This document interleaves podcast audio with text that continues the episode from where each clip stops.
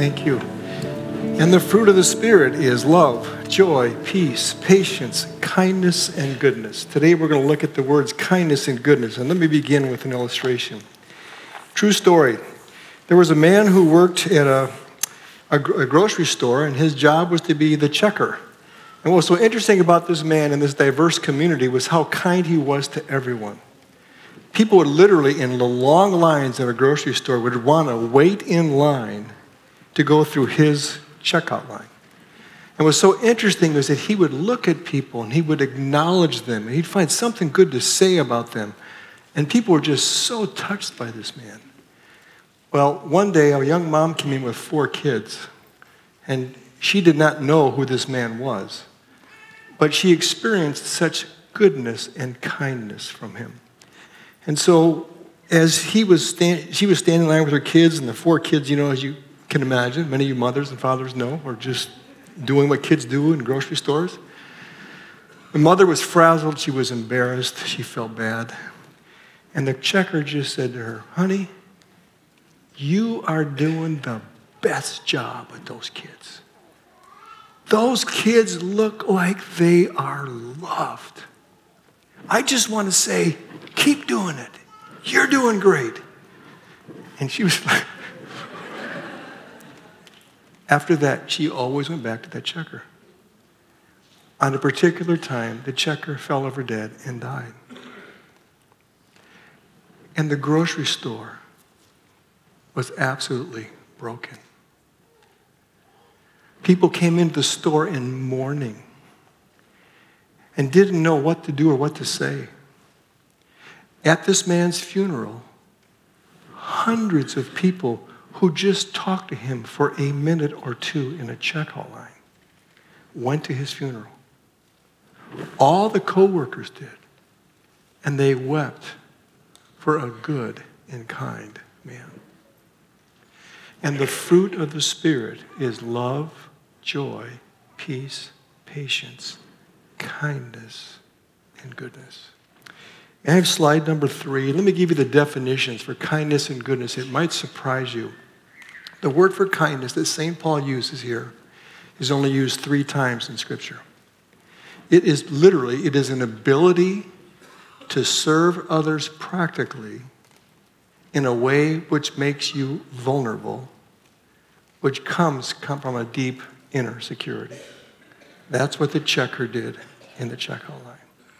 So kindness is not necessarily specific acts. It's more, it is a desire and ability to serve. Okay, the next one, goodness. Goodness, used only twenty times in Scripture. It's being the same person in every situation, whether a phony or a hypocrite. So back one slide. Kindness is what? An ability to serve others practically and vulnerably. What's goodness? It's being the same person in every situation. So let me tell you two, two sentences that I've thought about all week long. They go like this. And I'd like you to think, I'm going to ask myself this. Would you ask yourself this? Two questions. Kevin, how would I be with people if, Kevin, you were Jesus? So let me ask you, how would you be with people if you were Jesus? Different question. How would you be with people if they were Jesus? You see, goodness and kindness looks like Jesus. So what I've been trying to say to you together over these last weeks is the gifts of the Spirit are given to us by the Lord. But the fruit of the Spirit is cultivated. It is nurtured. So the sentence I've been using is word-filling plus spirit-filling leads to fruit-bearing. Love, joy, peace, patience, kindness, goodness. Let's look at this a second. Could you open your Bibles, please, to Luke chapter ten? And I'm going to I'd like to teach you just something that we we talk about a lot around here, but I'd like to just go for it one more time. I talk about Lectio Divina. Lectio Divina is an ancient term. It's a way to read Scripture. And oftentimes, I find myself reading scripture because I'm preparing a message, I'm trying to memorize something, I'm just, I'm going, you know, I'm going through it relatively quickly. With Lectio Divina, you read it slowly. You read it out loud several times, and you let the Holy Spirit to bring to your attention a word or a phrase. So we were in Milwaukee taking care of our grandchildren for a week, and um, I had a verse just running through my, my head, and then a word. This is the verse. Without holiness, no one sees the Lord. Hebrews twelve fourteen. Well, as I thought about that word, that little verse, the word see kept popping up. See, S E E. And then I began to read Luke ten, because that's the passage for this morning. Would you look with me for the word see? Could you look at Luke chapter ten? And let's look at verse twenty-three. Chapter ten, verse twenty-three. Then Jesus turned to his disciples and said privately, "Blessed are the eyes that see what you see. For I tell you that many prophets and kings wanted to see what you see, but did not see it, and to hear what you hear, but did not hear it." Look at the word see. Now, can I just give you the bigger picture? Look at chapter ten, verse eighteen. I saw Satan fall like lightning. Verse twenty-one, and I revealed to them to see, let them see, little children. Yes, Father, this is what you're pleased to do.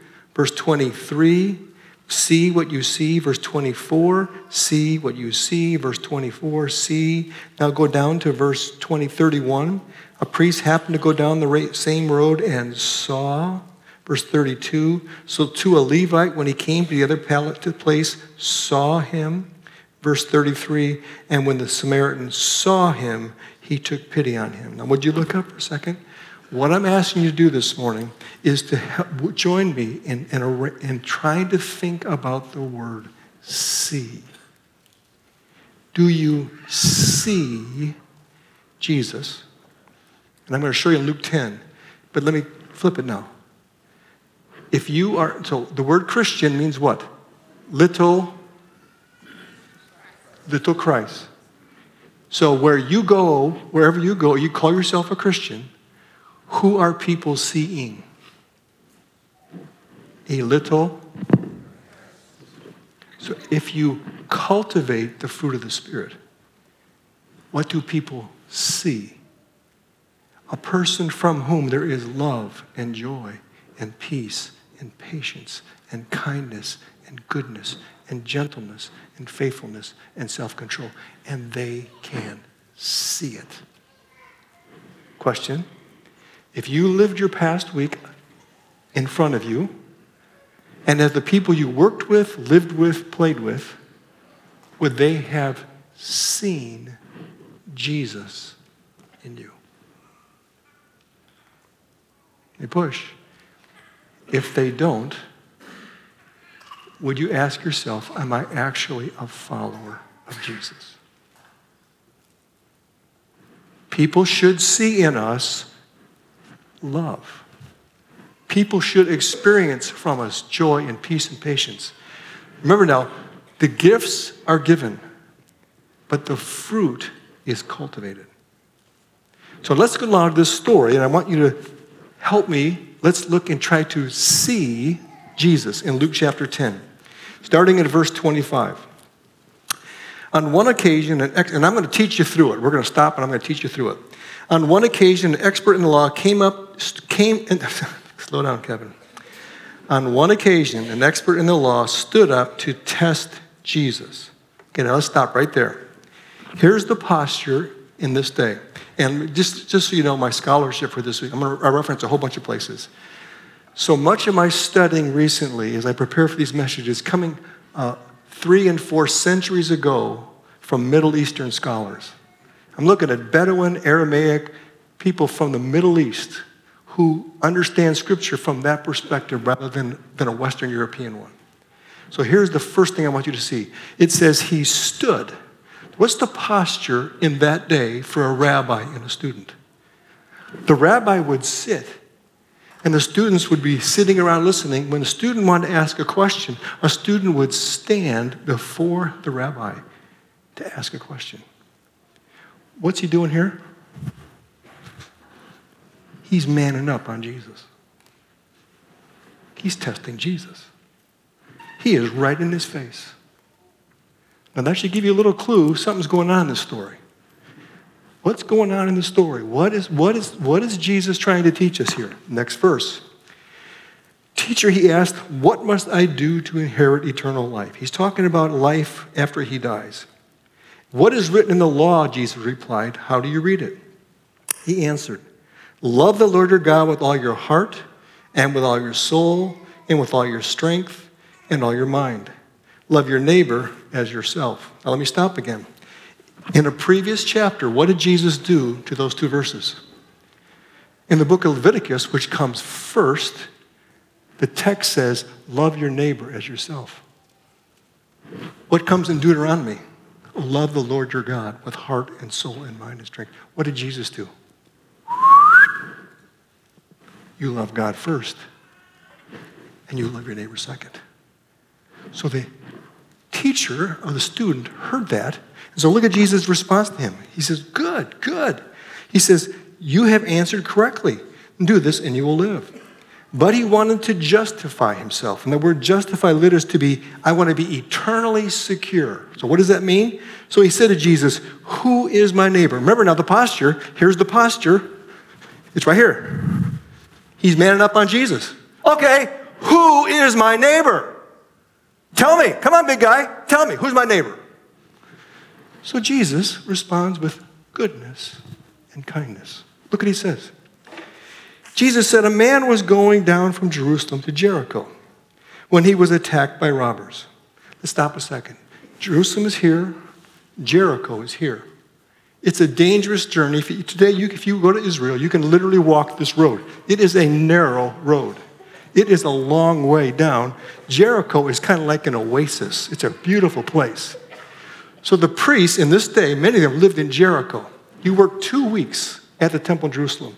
So the priest had walked from Jericho to Jerusalem, served, and now he's going home.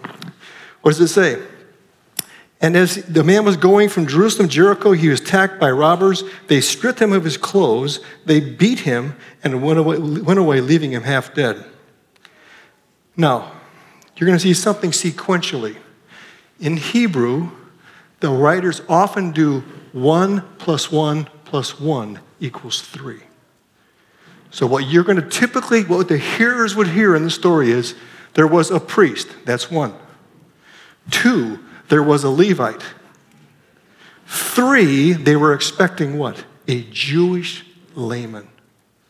That's what they're expecting. One plus one plus one. The Hebrews often wrote and spoke sequentially. So look what happens in the story. Verse thirty-one, a priest happened to be going down the same road. When he saw the man, he passed by on the other side.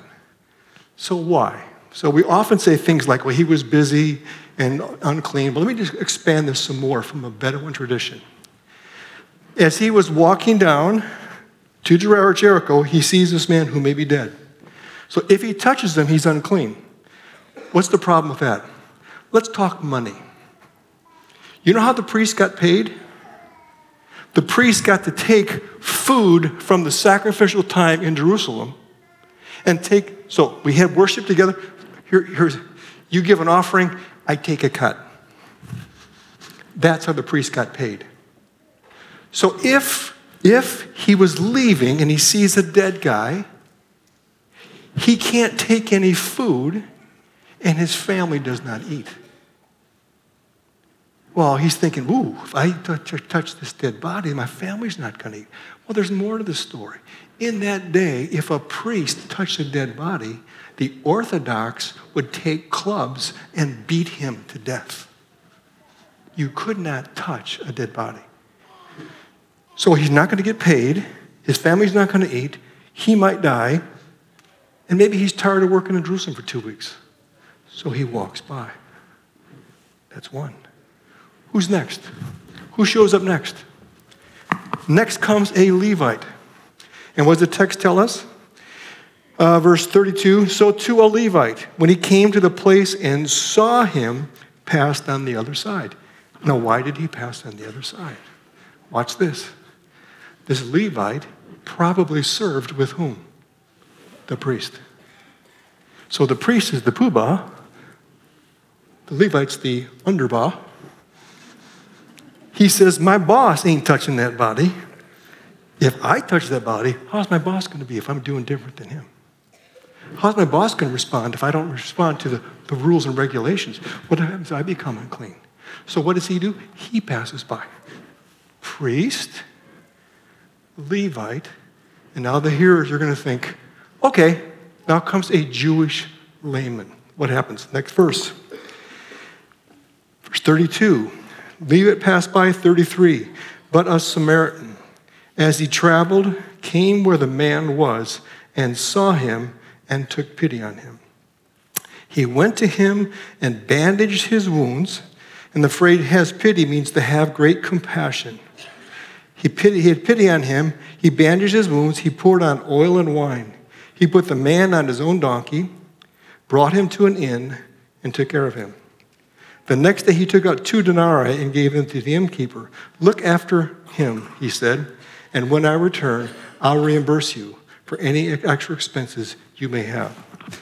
So now the listeners are going, okay, priest, Levite, crap. They F-bombed each other for four hundred years. They hated each other. Jews and Samaritans hated each other. So Jesus tells a story about the Samaritan. Now let me try to put it in context for you. And I, and I, so this, I don't want to be offensive, but let me just tell you, using the illustration given me by a, Jew, a Bedouin scholar of two hundred years ago. He said, imagine in America, he's comparing this story to us, two hundred years ago in the wild, wild West.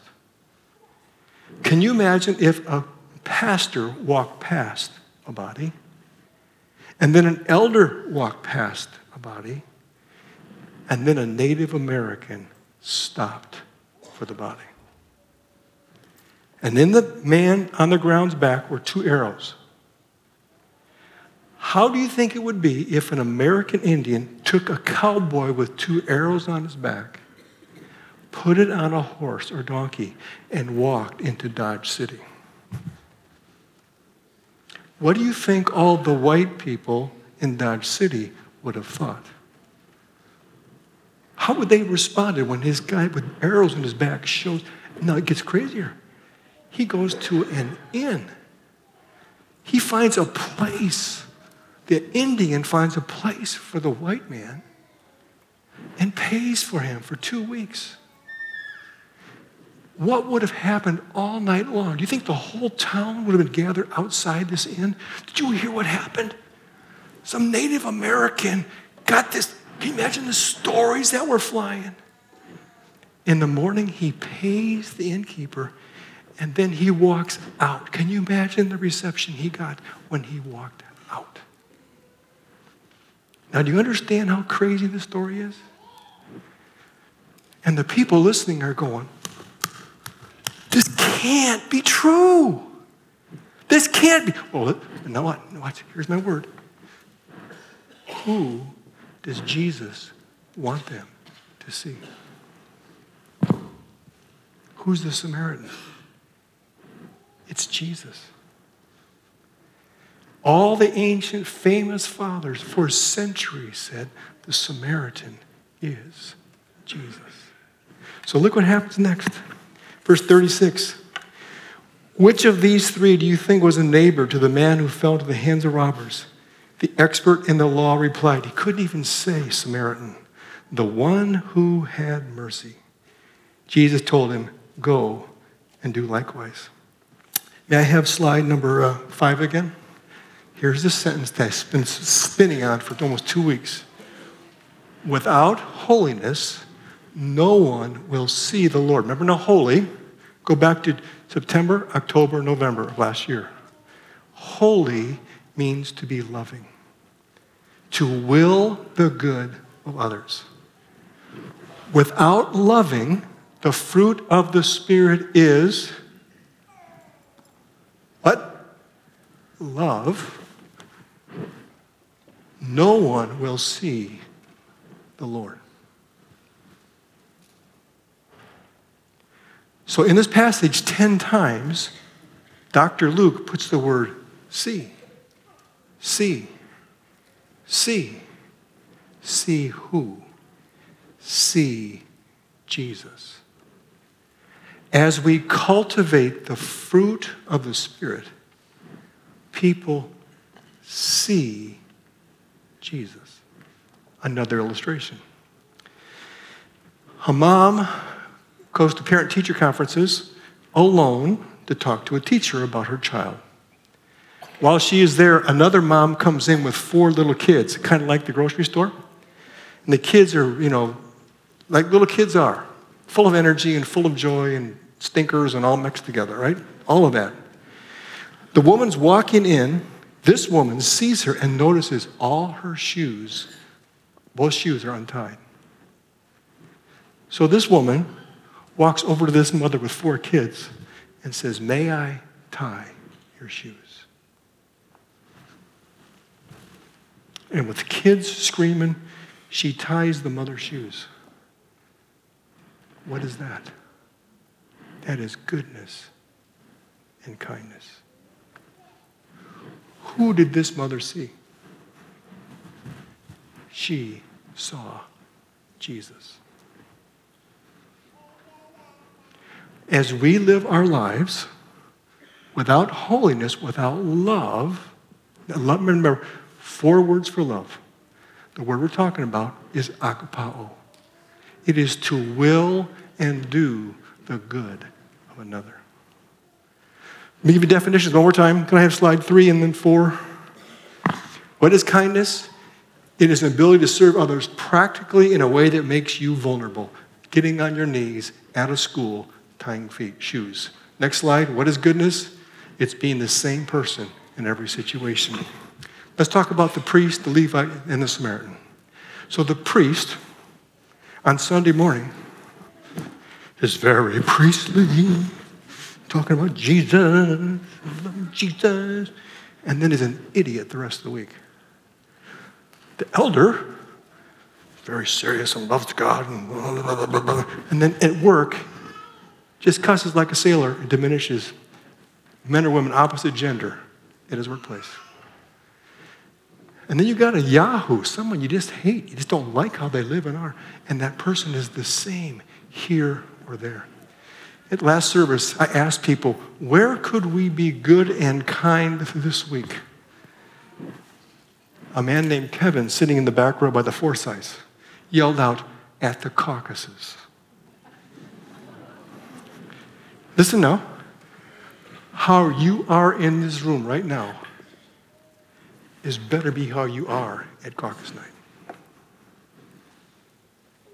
Yes? Because without holiness, no one will see the Lord.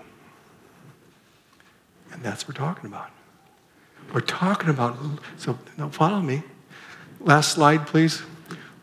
Word-filling, spirit-filling leads to fruit-bearing. I, I, don't, I, I want to just keep inviting you. Somehow letting the words of Scripture become part of you. Would you listen to it? Someone reads it to you. You, you, you, you view it. Somehow get the words to come. Word-filling, just, just, just simple phrases. The Lord is my shepherd. Real quick, I've been, uh, I've been studying something called mindfulness.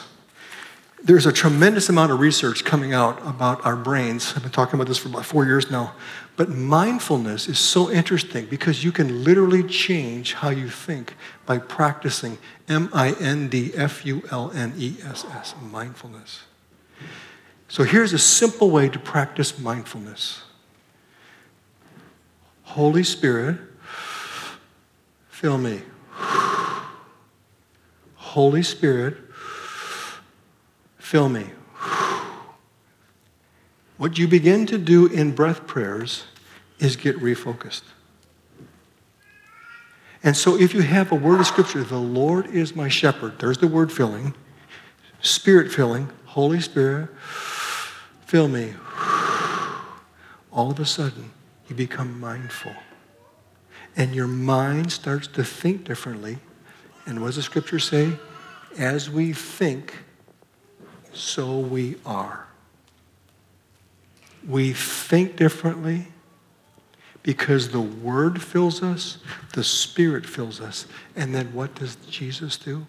He helps us have his character. So wherever you go, you are loving.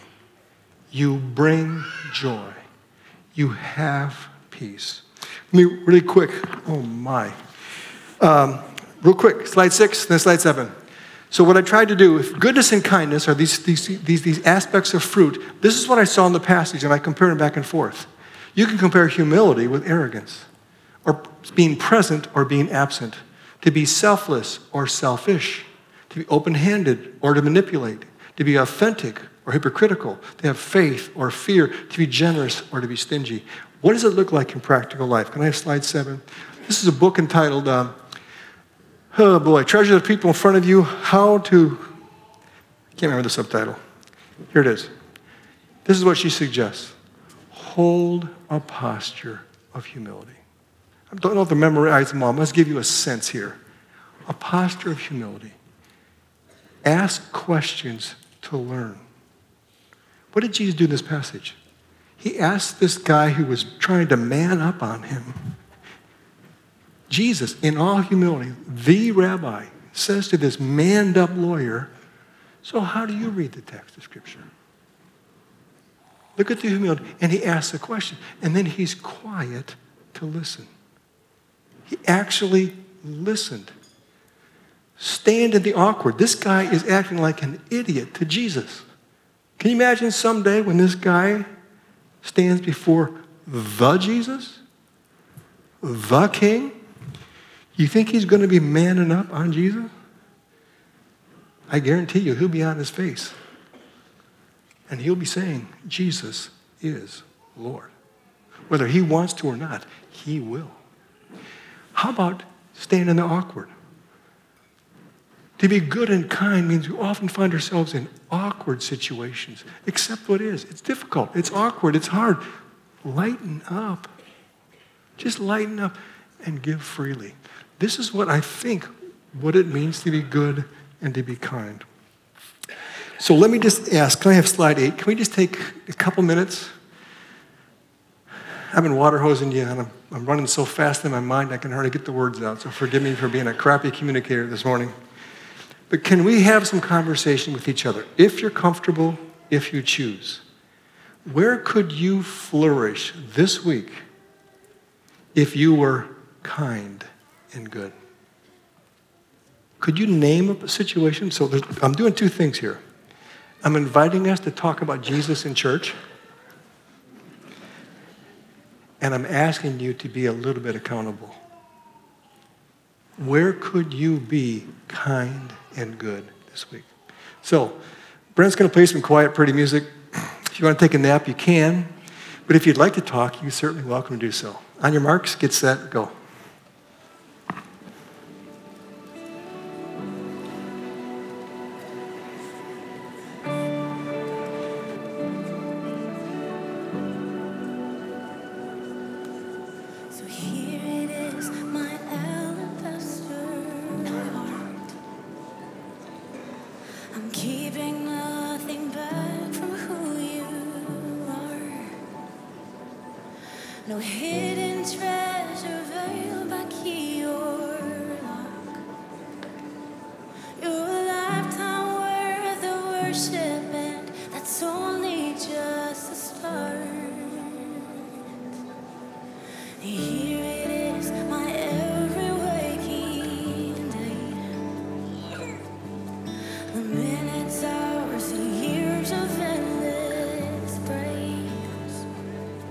For you're worthy.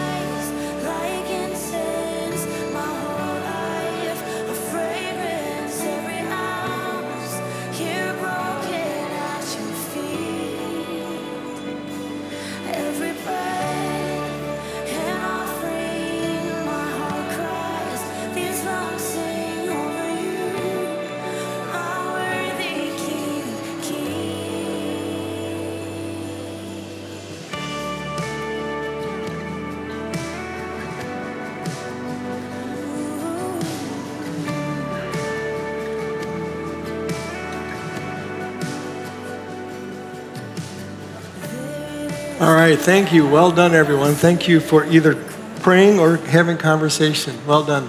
Let me, let me remind you the definitions of kindness and goodness, and let me tell you a story. Can I slide three and then four one more time?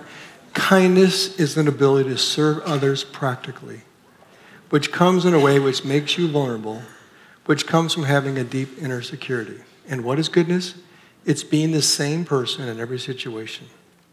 Let me give you an example of this. There's a, a, a shy, introverted woman, so that would be, that would be the goodness one. She's the same. She is shy and introverted, but she is she is winsome and loving. She pays attention when you come to talk to her. She listens to you. She asks questions. So she is that way all the time. And then the, the first word is to serve in a tangible way that makes you vulnerable. So let me tell you about this woman. A friend of hers, husband died quickly, unexpectedly. Just fell over dead. This also, these are, I'm telling you, all stories with mothers and, and, and girls, friends. This woman had a friend whose husband falls over dead of a heart attack, has multiple little children. She prayed, how can I represent Jesus by being kind and good? So as a shy woman, but who's authentic, she went to her friend and said, I don't know what to say. I don't know what to do. How can I help? And the woman didn't know what to say, the woman whose husband died, and she just said, as an aside, I don't have anything to wear for the visitation or the funeral. So this woman just said, may I buy you two outfits? Now, I am t- I don't know this, but I'm t- told that's an awkward conversation from one woman to another. She said yes. So this woman goes to a store and buys something for the funeral visitation and something for the funeral and gives it to her friend. Some months after all the, the dust of pain and loss and tragedy had settled, this woman said to this woman, that was the most meaningful thing that anyone did for me after my husband died. She was good and kind. She represented Jesus. This week, could we be good and kind? Would you pray with me, please? Let's take a moment, and again, would you ask the Holy Spirit, is there a person, a place, a situation where you could represent Jesus by being good and kind this week?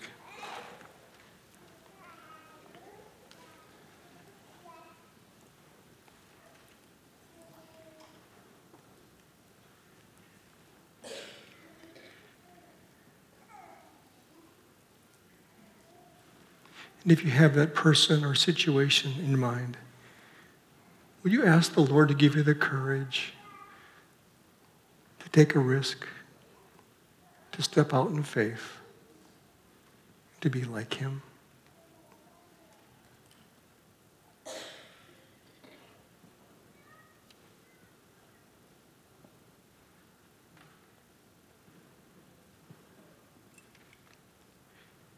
As you think about that person or that situation, would you pray for that person's situation right now? Ask the Lord to go ahead of you and be preparing the way for whatever it is you're invited to do.